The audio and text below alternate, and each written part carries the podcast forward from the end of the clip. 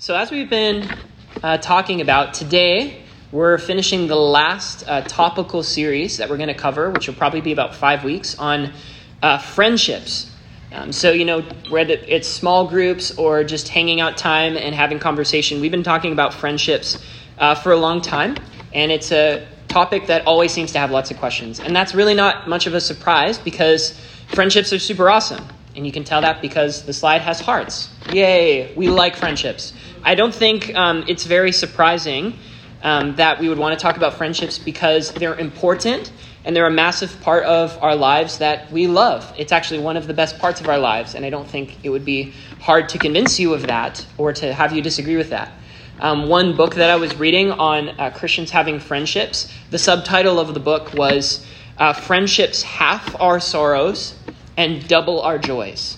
They half our sorrows and double our joys. And that's an awesome statement. That's really true. One of the reasons friendships are great is because they not only make life better, but they make the difficulties in life uh, easier. All of us, I would argue, want friendships. We like when people like us, and we love when people want to live life with us. We love it when people care about what we're really thinking, or what we want to be, or what we desire. Uh, we want to be trusted, and we want to trust other people and care about them and have them care about us. We want to enjoy life doing things with other people's company and input. We like having fun with them. We like it um, when we make them laugh, when they make us laugh, and when we get to share things together. And one of the reasons that's the case is because God designed us that way. God designed us uh, to live life together. But because friendships are awesome, and because they're important, and because they're such a central part of our life, um, that is also why friendships uh, seem to be so difficult so constantly. Um, if you've ever tried to make good friends, or if you've ever tried to be a good friend, especially with people who are totally different from you, then you will know that friendship is difficult. Sometimes they're just regular daily difficulties like disagreeing with a friend about something, and all of a sudden the vibe that you've had is just off, and all of a sudden it's just awkward. And sometimes it's kind of beyond something daily. Sometimes a friend does something, and we go home, and the last thing we think before going to bed is, is that friend feel as close to me as I feel close to them? And then sometimes it has to do with all of these things that we can't quantify. What if my friend moves away? Can we still be friends? Um, what if my friend becomes popular? Or if I become popular? Um, is this going to mess with my identity? Are people going to think differently of me based on the friendships um, that I have? What if they have other friendships? And, or I have other friendships? And the dynamic we had is thrown off because of one of our closeness with somebody else. It's just a whole bunch of different things that can make the awesomeness of friendship be robbed of so much of its joy. And I think that's why, um, even when I asked you guys to submit questions to me about friendships, why there's not only so many friendships, uh, or questions rather, about friendships, but there were many similar questions and then lots of different questions about friendships because our friendships look so different. Uh, this is a small um, amount of some of the questions that you guys gave me about friendships. How much should I invest into friendships? Should I have a lot of friends or just a few friends? Uh, what are some ground rules or expectations for my friendships? What if I don't have friends? How do I make good friendships or lasting friendships? How can I just disagree with a friend um, without losing their friendship? Should I ever end a friendship? Uh, what should I do if a good friend ends our friendship or moves on for our friendship? Is there any way to recover it? Uh, if a Christian doesn't want to be my friend, does that mean they're being unchristian? Uh, should I have non Christian friends? Is it right to have non Christian friends if they could be a bad influence on me? Uh, should I have close friends of the opposite gender? Or what are boundaries for friends with the opposite gender? Or should I have friends that are much older or much younger than me? And honestly, part of the reason I'm reading those particular questions is those are all really good questions. And that's not even all of the questions uh, that you guys were asking. And the thing that is really difficult about a lot of those questions is that most of them don't actually have yes or no answers. The world of friendship has a lot more depth to it than simply asking a question and then the Bible saying yes or no. So there's kind of two things that make friendships and the Bible kind of difficult. The first is that the Bible definitely has answers to these kinds of questions. But the problem, we might think, is that the Bible doesn't have answers like an encyclopedia. You don't just look up Psalm chapter 145, oh, there it is. Don't, thou shalt not have friends with the opposite gender. The Bible isn't that kind of clear. But the way the Bible does answer these kinds of questions is it gives you a method of living that's better than just information. It gives you a method of living and a way of thinking so that as you live and encounter difficulties with friendships, this method of living can help you deal with difficult questions. It can help you maximize your friendships. It can clarify things that previously weren't clear. And it can help you choose between right and wrong and even better and best. This method includes things like thinking critically, prioritizing relationships, being observant, uh, not overgeneralizing. And most importantly, what we're going to cover today is that this method works because it's dependent on God. And the one word that can sum up all of this about friendships, this method, is wisdom. What we're going to be talking about mainly in our series on friendship is wisdom. I want to talk to you about how wisdom is the essential ingredient for your friendships to be maximized for the glory of God. Which means the time that we're going to spend in this series is mainly going to be in the book of Proverbs. Um, so if you'd like to turn there, feel free. Um, this is going to be more topical, so we're going to be jumping around the book of Proverbs. But if you want to kind of camp out in one section, um, feel free to turn over to Proverbs chapter 1. But if not, it's okay because we'll be jumping around a little bit. But the reason we're in the book of Proverbs is because Proverbs is the book in the Bible on wisdom. And in order for you to understand why reading Proverbs is so important, because knowing wisdom is so important, the obvious thing we need to do is actually define what wisdom is. So, the easiest way to define wisdom is this wisdom is guidance for life. Wisdom is guidance for life. Wisdom and knowledge are not the same thing. Knowledge deals more with facts and information and data. Knowledge is the world of yes or no. Wisdom definitely includes knowledge, it's not devoid from knowledge, but wisdom is more about living than knowing. Or another way you could say it is wisdom takes knowledge and applies it to life in order to live well. It's taking what you know and using it in life to live well. I was reading a, a big book on Proverbs that this guy wrote, and the one way he, he described wisdom a lot of different ways, but one way he defined it is Wisdom is ne- not never merely knowing facts. Let me say that again. Wisdom is never merely about knowing facts, but of knowing what to do with facts and then doing it. That's the difference. It's taking what you know, knowing how it applies in a situation, and then doing that thing. That's what wisdom is merely about. Wisdom literally has to deal with mastery over something or skill at something, being good at something. So, for example, in Exodus, in the Old Testament, um, when God is talking to Moses about how to organize Israel, there's a lot of things that Israel needs. They need, for example, um, priestly clothes. The priests need to wear certain clothes, and they need to build certain buildings. And so, what happens is God says He fills um, certain people with a spirit of skill so that they can make the appropriate clothes. And then later, he says he gives artistic ability to people so they can build certain buildings. And both the word for spirit of skill and the word for artistic ability, that's the word wisdom. So, wisdom is dealing with being skillful at something. And when we overgeneralize the idea of wisdom, what we're talking about is you being a master at life. Wisdom helps you to be skilled at living the right way a number of other ways you could say this. Wisdom is kind of like spiritual street smarts. Sometimes you talk to people who are eggheads, which is like they know a lot of things, or like a nerd, they just know a lot of things. You know, don't call your friends that. I'm just saying if you use that. But then there's other people who are like street smart, which is kind of like they know how to behave socially or they know how to get around in like society. Wisdom is more like the second one. Or another way you could say it is wisdom is like what you need to know to get a black belt at life. So, all of that should be to say, wisdom is something that we should care about. And that's why we have the book of Proverbs, because Proverbs explains that wisdom matters and that you need wisdom. And the book of, of uh, wisdom in Proverbs can be broken down into two parts. The first is chapter 1 to 9, which is kind of like a big sermon explaining to you what wisdom is and why it matters and what you need to do with it. And then chapter 10 to 31, which is most of the book, are these single sayings in two lines.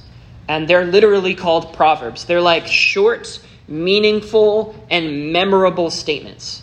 And what all of they all of those statements are are insights into life. And the whole point is not taking a proverb and all of a sudden you know everything about life, or taking a proverb and now you just have know everything about a situation. But proverbs are short, memorable statements for you to have clarity about one tiny but significant part of life. Just one insight. And we'll explain later how you're supposed to understand those, but that's basically what it is. And on the surface, when you read those little memorable proverbs, one of the ways they're explaining to you how they help you live life is it talks in the language of rewards and benefits. So, for example, tons of proverbs say if you take wisdom, good things will happen to you. A whole bunch of the Proverbs, for example, some, um, explain that the rewards wisdom gives you are honor, long life, healing, justice, strength, prudence, discretion, riches, and God's favor. And on the other hand, Proverbs also constantly warns that if you ignore wisdom or want to live a foolish life, which is the opposite of wisdom, then there's going to be a lot of consequences. And some of those consequences are violence, stumbling, being deceived, sadness, and death. So, all of that, just to say, is on the surface, Proverbs is explaining to you your life will be better if you live by wisdom. And a lot of those benefits, if you actually read those Proverbs, have to deal with people. They have to deal with being better at dealing with people or things to avoid so you have better relationships with people. And because we're doing a series on friendships, it should be obvious that Proverbs is giving you wisdom so that your friendships would thrive. Proverbs gets you insight on how you should deal with people and how you should not. How to speak in such a way or communicate in such a way that you would receive respect and demonstrate care, and ways to not interact or ways not to speak um, so that people would not want to not be friends with you.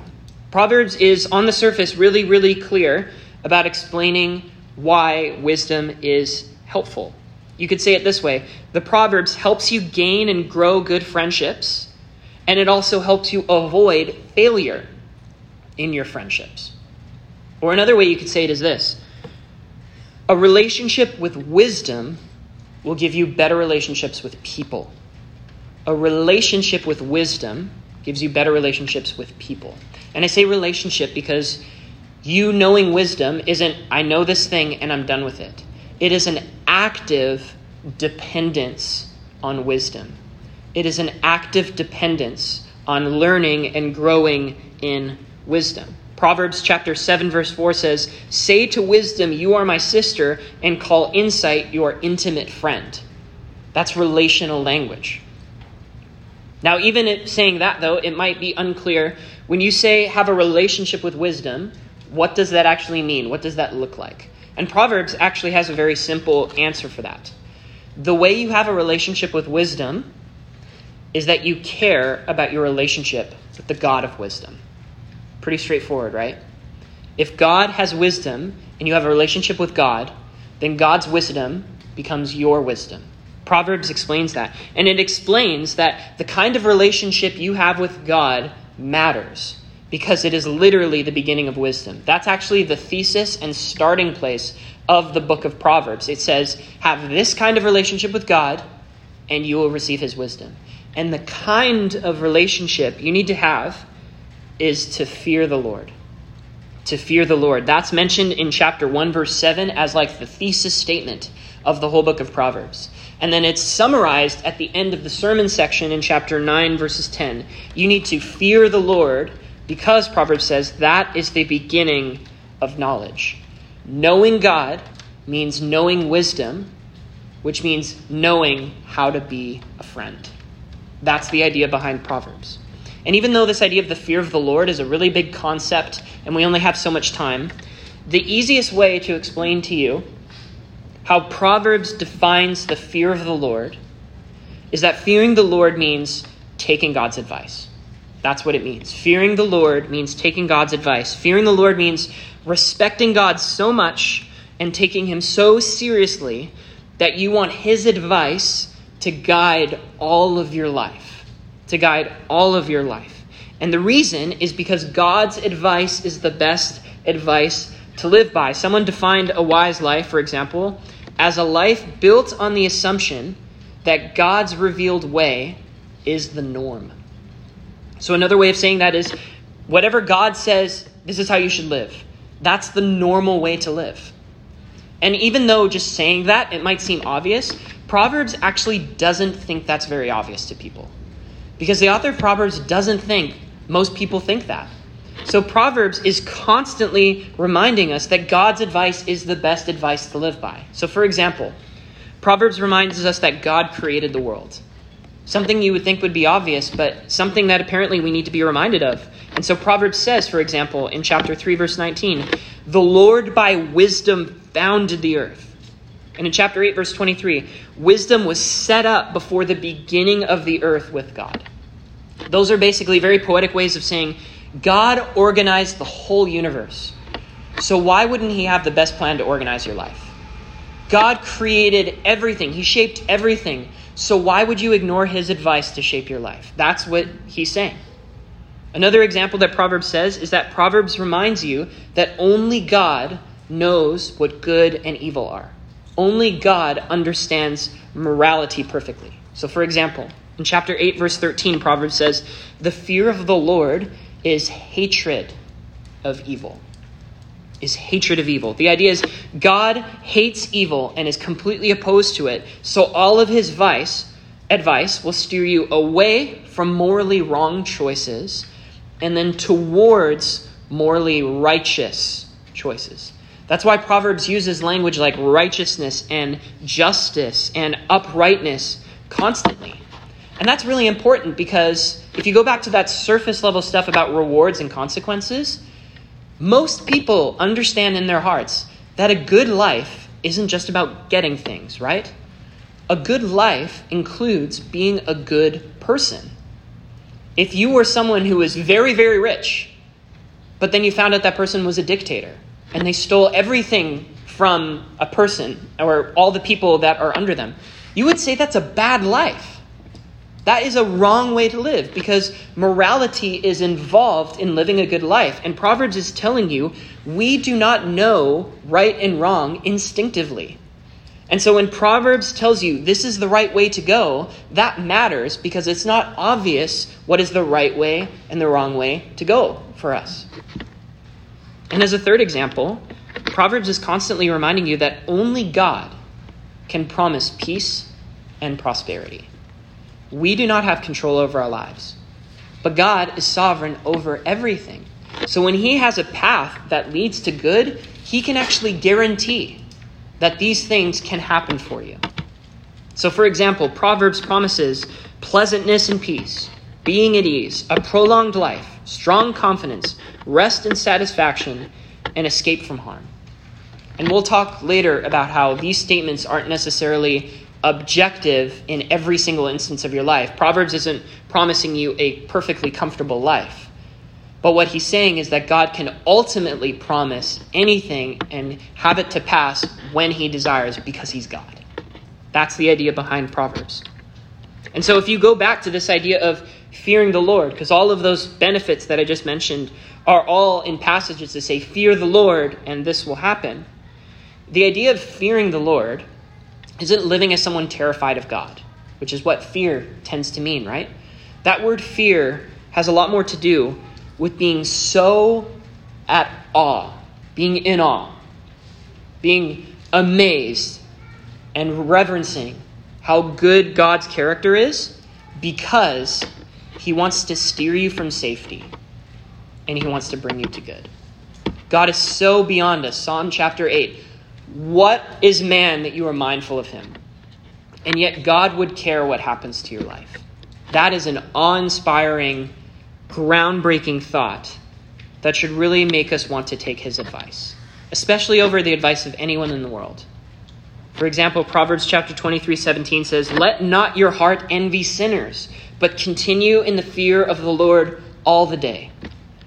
If you understand that fearing God is a good thing, then you will understand how good a life living with that God is. And you won't want the life of someone who loves sin. Because a life in God is so much better. The simple way, if you forgot everything that I just said, because it's a lot of information, the simplest way to encapsulate all of that is just to say this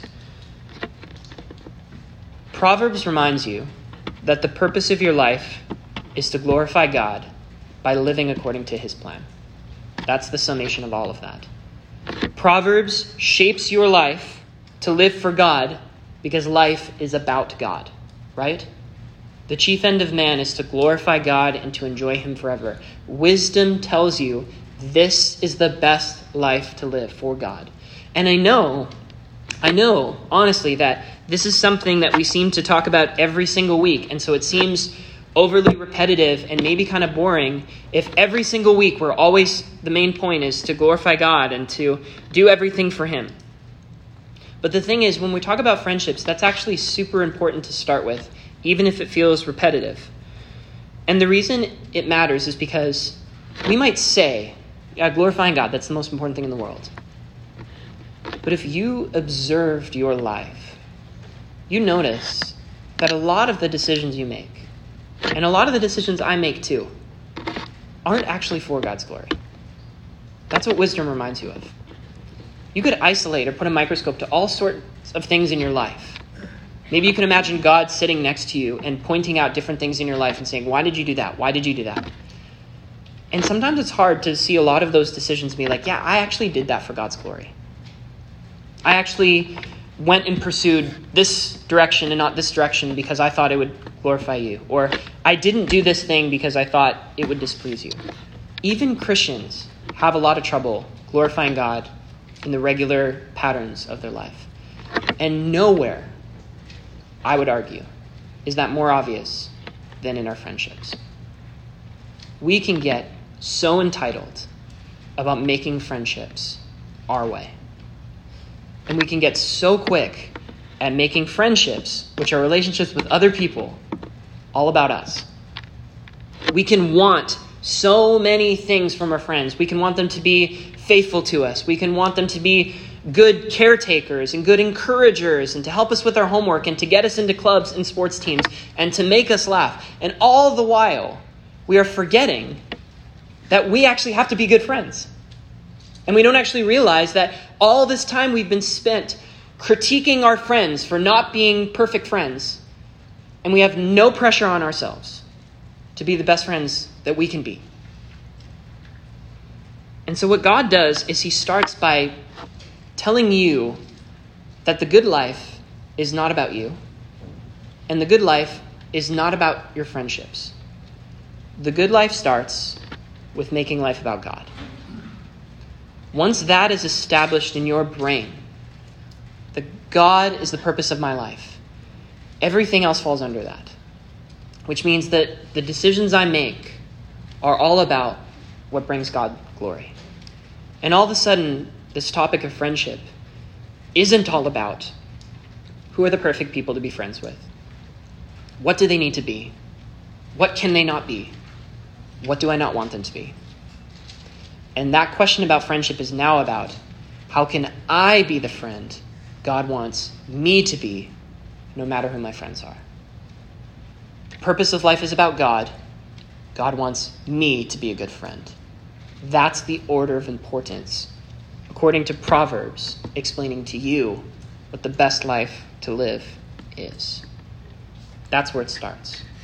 The next two things about wisdom fall pretty easily about that because honestly, that could feel like pretty normal, good Christian advice for anybody. But Proverbs is a little bit more specific. Because I don't know if you know this, but Proverbs isn't just telling all Christians about wisdom. Proverbs is a book specifically written for youth. I don't know if you knew that. Proverbs is primarily a book that is written for young people to be good at life. And you'll see that if you actually read the first four verses of Proverbs, where he says, This book is to give prudence to the simple and knowledge and discretion to the youth. That's Proverbs chapter 1, verse 4. Now, even though other places in the Proverbs explain, you know who else needs wisdom? Is wise people. Because everyone needs to constantly grow and be more wise. Proverbs says that, but most of the time, it's saying the people who need wisdom are youth, are you specifically. Proverbs might be the most specifically written book for you. Proverbs doesn't always say youth or young people. There's a couple other words we'll use later, but two of the most important words that it uses to describe youth number one is foolish, or the word is used simple. And before you tune out, because you think I insulted you, let me explain to you what simple and foolish means, because it doesn't mean dumb and it does not mean stupid. That's not what it means. And I can see by the smiles on your faces, some of you are happy about that. The word simple or foolish is talking about inexperience. It's talking about being inexperienced at living, which is obvious, right? I think if that was offensive, then that doesn't make any sense. Because if you're young, the implication is you haven't lived a lot of life yet. And one of the best ways you learn about how to live is by living. People who are older than you have a life education because of the amount of years they've lived before you. They've gone through difficulties. They've had to make a lot more decisions where they could see where they ended up for good or where they went wrong. They've dealt with heartache. They've seen things go their way and things not go their way. And that gives them a kind of education that you do not have because you have not lived.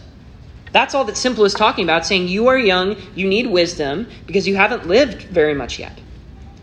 But the second word that's really, really important as well is that youth are also described as gullible. Some of that might be a little bit easier to understand, but again, it's not an insult. One person described gullibility as being dangerously open. And this is the idea. If you're young and haven't lived and you need experience, you will go out to get experience, right? You will go out and have experiences or you'll read things. But the problem is, because you don't have this background of living, you don't exactly know who to trust.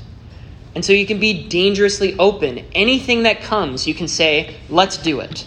I like one person described it as the sign of the gullible is the shrug. It's saying, yeah, why not? Because you need to learn somehow. But the problem is, without having any other information, you can be very quick to make decisions, to be impatient, um, and to not understand how bad certain consequences could be if you made the wrong decision. And that's why Proverbs is talking about wisdom for youth. Because the most important thing that you need to maximize your life is not just getting wisdom, but to be a wisdom learner. To be someone who wants to constantly learn.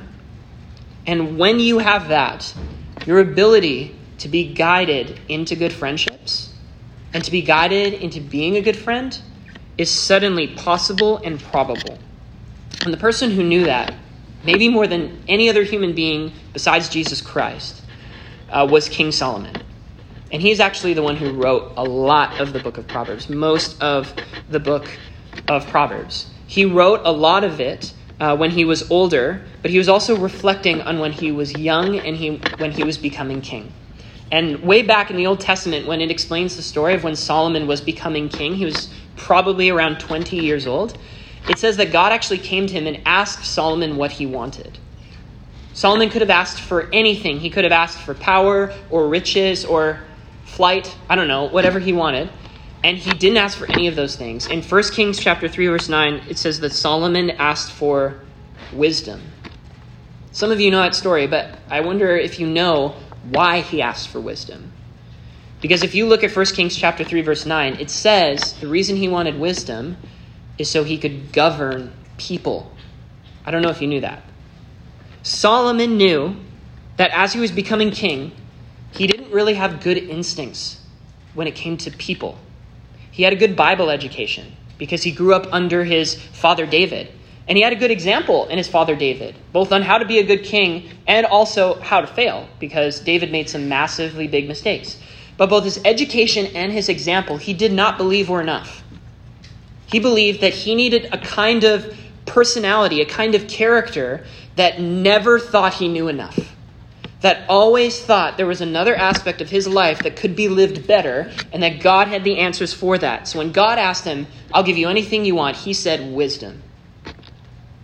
And that's why he writes the book of Proverbs, because he didn't just care about the people he was governing, he cared about every God follower that came after him, especially you. He cared about you being a learner. Or another way you could say it is this way You needing wisdom means you need to prioritize. At the top of your list of things I need to be is humble and teachable. That's what wisdom is about. You need to be humble and teachable. Now, again, going back to friendships, why is being humble and teachable and learning wisdom, why does that matter for friendships? This is why. The friendships you have now could define your view of friendship for the rest of your life. And you know what? All of us want to be respected, all of us want to have our opinions, but if you form the wrong opinions now, it could wreck so much of your relationships moving forward. Proverbs explains that stubbornness will kill you. Proverbs explains that recklessness will wreck your life. And one of the biggest ways it will do that is if you have the wrong friends around you, but even more importantly, if you are the wrong kind of friend. So Proverbs says this heed instruction, receive discipline Allow people to rebuke you. And most importantly, ask God to give you advice about life. And the reason it's telling you that so much is that is not easy to take. The last thing anybody wants to hear is, I told you so, or because I said so. And if you are considering if you are a teachable person, think about the last time your parents gave you a chore you didn't want to do. Because that isn't a random event. That is who you are. When Ashley tells me to take out the trash and I don't want to and I get frustrated, that is who I am. We are not very teachable. Here's the good thing Proverbs isn't written as a big book that says, I told you so. It's not going after you, it's not laying down the law. If that was the case, Solomon would have written this book in the tone of a king. Because he was a king, right? He could just use his authority to say, I'm a king, believe me. But he doesn't. The tone of Proverbs is of a father, actually. Almost every single chapter of chapters 1 to 9, he says, My son, my son, my son, listen to me, heed my instruction, listen to my words, bind them on your wrist, put them in your heart. He's not forcing you to obey him. He's pleading with him as someone who loves you and cares about you. And that is why God chose Solomon to write Proverbs. Not because he was the wisest person who ever lived, although that was obviously important. It was because God wanted his heart of compassion to come through to you. So he picked a father. He picked someone who could communicate to you Please listen to the words that will save your life. That's why Proverbs is there for you. So the next time you go through something like this, the next time someone tells you something to do, the next time the Bible gives you a commandment that seems more difficult to you, but especially with the wisdom proverbs, the next time there seems to be something that is on the path of righteousness that is difficult, remember, it's written because God loves you. So it's easier for you to swallow. That's the point of wisdom in Proverbs. Wisdom is guidance for life, and wisdom is guidance for young people's life. And the last thing I want to explain is that wisdom is guidance for young people's lives because life is complicated. Because life is complicated. I said at the beginning of this sermon already that wisdom and knowledge are different. Knowledge is given to you to answer black and white questions. Knowledge is written for you to have yes or no answers to your questions. Wisdom says no. Life is more complicated than that. Wisdom says our world has twists and turns and surprises, and not everything is about right and wrong. A lot of things are about better and best. That's the world Proverbs lives in. And you know what the thing is? We don't like that. We like simple, we like easy. We like answering, asking a question and receiving an answer right away. And Proverbs says that's not the way righteous people live. That's not the way you maximize your life. And you know how Proverbs communicates that to you? Proverbs messes with you. I've been reading Proverbs for the last couple months, and I can tell you, even just by experience, Proverbs messes with you like no other book in the Bible. Proverbs, in a sense, is often designed to be a little confusing.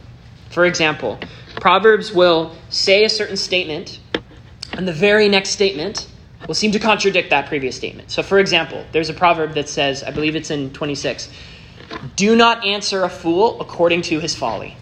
It says, if someone says something foolish, don't answer them. You know what the very next proverb is? Answer a fool according to his folly. So you look at both of those and be like, how could, that doesn't make sense. It says do something and then don't do something. How does that make sense?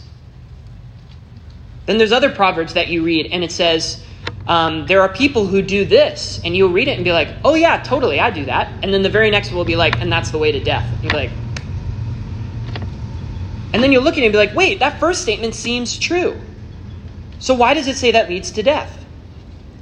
And then there's some statements that just seem to make absolutely no sense. And I was looking at a couple of these, and I'm sure contextually they make sense. But based on where we are, they don't seem to make enough sense. Proverbs 27 27 says, there will be enough goat's milk for your food, for the food of your household, and for the maintenance for your girls. Anyone want to raise their hand and explain to me what that proverb means? Because I'll tell you, I don't understand that proverb. But here's the point of all of those examples Proverbs isn't an encyclopedia to life. Proverbs makes you live as someone who thinks. Proverbs isn't just, okay, take that and apply it. Proverbs is take this put it in my head for weeks and years and all sorts of time and see how it works out in different situations. Or you could say it this way The reason Proverbs feels complicated is because your life is complicated. Proverbs is designed to make you stop being lazy as you live. So often, something can get difficult, and we'll just run to a lot of counselors and say, Help me answer my life's questions. But God is saying you as an individual need to think as you live. And Proverbs is here to help you do that. Life is complicated. Not every dilemma is between right and wrong, between good and evil. Often it is between this is a fine road to go down, but this is a better road to go down. And you should go down this road. Proverbs makes you think because it's the thinkers, the people who meditate, Psalm 119 says over and over. Those are the people who maximize their spiritual lives for the glory of God. And this is why this matters for your friendships. Your friendships will be with all sorts of different people. And they will be in such unique seasons and periods of life, and they will believe radically different things. And the Bible won't necessarily have direct answers for you. But Proverbs will make you think about the best way to love that person. Even if Proverbs won't have a direct answer for what to do with this kind of person, what to do with that kind of person, it will make you a thinker so you will be on the path to an answer for that person. That's what Proverbs is designed to do for your friendships. The reality is that the reason that Proverbs does that, because it might seem unfair, and it might feel difficult, is because Proverbs doesn't just want you to have friends, it wants you to thrive in your friendships. God wants you to be the greatest friend you could be for His glory and for your good. That's why Proverbs takes you down this route. And even though sometimes Proverbs will not directly answer your questions. Proverbs also does not ignore all your questions. It doesn't say all your questions are irrelevant. What it does is it gives you a starter kit with step one, two, and three of how to start thinking about maximizing your friendships. Step one fear God. Before you think about any relationship on earth, think about your relationship with your Heavenly Father. How's that going? Is there anything going on in this relationship that will translate to this relationship? Because ultimately, what God is saying in Proverbs is that as this relationship begins to thrive, these relationships begin to thrive. Step one, fear God. Step two, rely on God's wisdom. Before you start selling your opinions as wisdom, look and meditate on Proverbs and see if you agree with God. Sometimes even the simplest things you believe are actually not what God believes. Some of the opinions that you've had for a really long time and take for granted, they're actually totally contrary to God. And what God is not just saying, you're wrong, I'm right. He's saying, that might be okay, but this is better. And you will feel how much better it is if you just trust me on this. Fear God, rely on God's wisdom. And this is the third read Proverbs. Read Proverbs. Fear God, rely on His wisdom, and then actually read His wisdom. Read the insights that God provided for you through a man who experienced life in a maximized way. Read Proverbs because they will help you think about how to spiritually thrive in very different situations all across the map. And because that's a lot of info, let me just end by saying this. I know it doesn't feel easy to try and take this kind of information because you guys already have busy, complicated lives, and you're thinking about homework and you're thinking about plans and vacations and summer and all of those things. So, asking you to think and read isn't just the most amazing thing ever. But this is the thing the reason this is amazing is because God wants to use wisdom to invite you into the greatest thing that you could be a part of, which is a relationship with God. When Proverbs is read by you and it gets confusing and you have to think and you feel needy and weak and a bit like a moron because you feel like I just don't understand this. Proverbs is just trying to remind you that you need to depend on God. And you know what? God wants you to depend on Him because He wants to teach you how to think wisely by giving you a spirit that would understand this wisdom. Which is just a nice way of saying Proverbs is one of the best books in the Bible to actually point you to the gospel. The gospel is not about you doing, it is all about what God has done for you. God wrote Proverbs not so that you could be wise and suddenly earn God's respect to get you into heaven. It's backwards. While we were still sinners, Christ died for us. He lived a perfect life that we would be perfect before God, and he was punished for our sins on the cross so that none of our sins would be punished on us. And God did all that because he already loved us. And then he gave you Proverbs. The difference between accepting wisdom and not accepting wisdom is not the question of being a Christian or not. The question of Proverbs is saying, do you want your life to be about God? Because God wants you to make your life about Him. And He has given you the ability, if you depend on Him, starting with the gospel and then going to Proverbs, so that you could maximize your life for His glory. And as we start there and understand that, I promise that that is a kind of route that is going to help us navigate the world of friendship so much easier if you start there. Fear God, take his wisdom, understand it, and see how radically it affects your relationships for the better. Let's pray. Father, if there's if there's anything unclear or difficult in, in anything we're talking about or any words I'm using, please just cut through and make these things clear, Father. We love friendships and want to talk about them, and in order to do that, Father, we need to take a step back and look at our relationship with you. Do we fear you? Do we love you? Do we respect you? Do we actually want you to guide our lives? Father, when we make a decision, can you help us to take your advice first? Father, when we really don't want to follow righteousness because unrighteousness feels so much better, can you please clarify our hearts? Father, when we use the language of coolness or popularity to define who we can be friends with, can you please remove that language and replace it with godliness and goodness? That we wouldn't just have friends. We wouldn't just have people around us who agree with us or make us feel good. Father, we would have friends that care about our soul. That we would have friends that are a reflection of how good your Son, Christ, is to us. And Father, most importantly, that you would shape us to be the kind of friends you want us to be. Father, as we look at you, please help us to put the expectation on ourselves that you can actually make us the kinds of friends that you want us to be. And Father, as you do that, please show that you have a plan to provide friends to us. You want us to have people walking side by side with us all the way into eternity.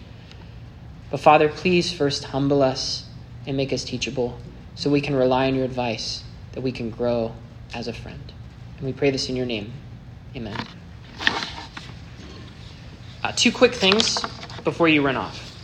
One is I want to give you a little bit of an expectation because we didn't talk super, super directly about friendships. We're talking more about wisdom to set some of the boundaries for friendships. So let me explain to you the next four weeks uh, some of the topics that we're going to get into.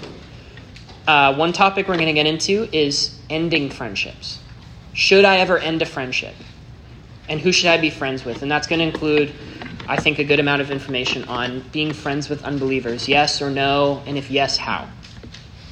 We're going to talk about how to be a good friend. If Proverbs could give you a couple pieces of advice on how you can become a better friend or take steps to be a better friend, what would those be? Uh, number three, opposite gender friendships. Should I be friends with people of the opposite sex? What happens if I have feelings or I'm romantically interested in someone who is a friend? How do I navigate that? Should I navigate that? Should I turn off my feelings? What should I do? Uh, that's one of the things we're going to be talking about. And then uh, there's another one, and I can't remember what it is, but those are at least three of the big ones that we're going to be talking about. Next week, there's going to be a Q&A. I'm going to be out of town um, with some of the pastors doing a conference for that week. So Will is going to have a bunch of people coming here, and they're going to do a bit of a panel to talk about friendship. So uh, we're still working out exactly what that looks like, but one suggestion I'd have for you is start thinking about some of your friendship questions so you can ask a whole bunch of different people about those questions. Because not only will they help me with things in the future, those people will be able to help you incredibly. Um, this is the second thing I want to tell you, which is that as we do this, if you want, I would love to invite you into a little bit of an assignment I want to do as we do this. Since Proverbs is all about taking the bull by the horns and actually using this information to think, and because we'll be all over, if you want, one of the things that I'm going to be doing is every week I'm going to be reading one of the full of Proverbs chapters. So this week it was chapter 10. And what I'm going to do is read the whole chapter every day until Friday, and then think of one or two proverbs to memorize. So that by the end of the series, you'll have five or six proverbs in your head. And that is plenty of proverbs because the whole point of a proverb is you're supposed to put in your head and munch on it for a really, really long time. So the one I memorized today was Proverbs 10 17, which say, says, Whoever heeds instruction is on the path to life, but whoever rejects reproof leads others astray. So the point is listen to people, do good. Don't listen to people, other people suffer. So I put that in my head because I'm like, oh, why doesn't say I suffer? He says other people suffer. So that's what I've been doing. So this week, um, if you want, I'm going to ask next week if anyone has done this. Read Proverbs chapter 11. Okay? Read Proverbs chapter 11. Try to read it every day. It takes like three minutes. If you have an audio Bible, if you're on your way to school, just plug it in your ear and just listen to that chapter and pick one proverb, just one proverb, and try and memorize it and put it in your head so that by the time we come here, you've munched on it for like a week. So start by doing that tonight. Go home and read Proverbs 11 and try and pick one proverb that you can memorize, just one. And if you don't trust yourself going tonight, then small group leaders, you can do that now if you want in your small groups. Just read through Proverbs 11 and then pick one. But that's up to you if you want to do that. Anyway, we've only got a little bit of time, so feel free to break off into your small groups. We will see you back here at 9:30, and we'll need to set up uh, tables for uh, Women of the Word tomorrow. Thanks, guys.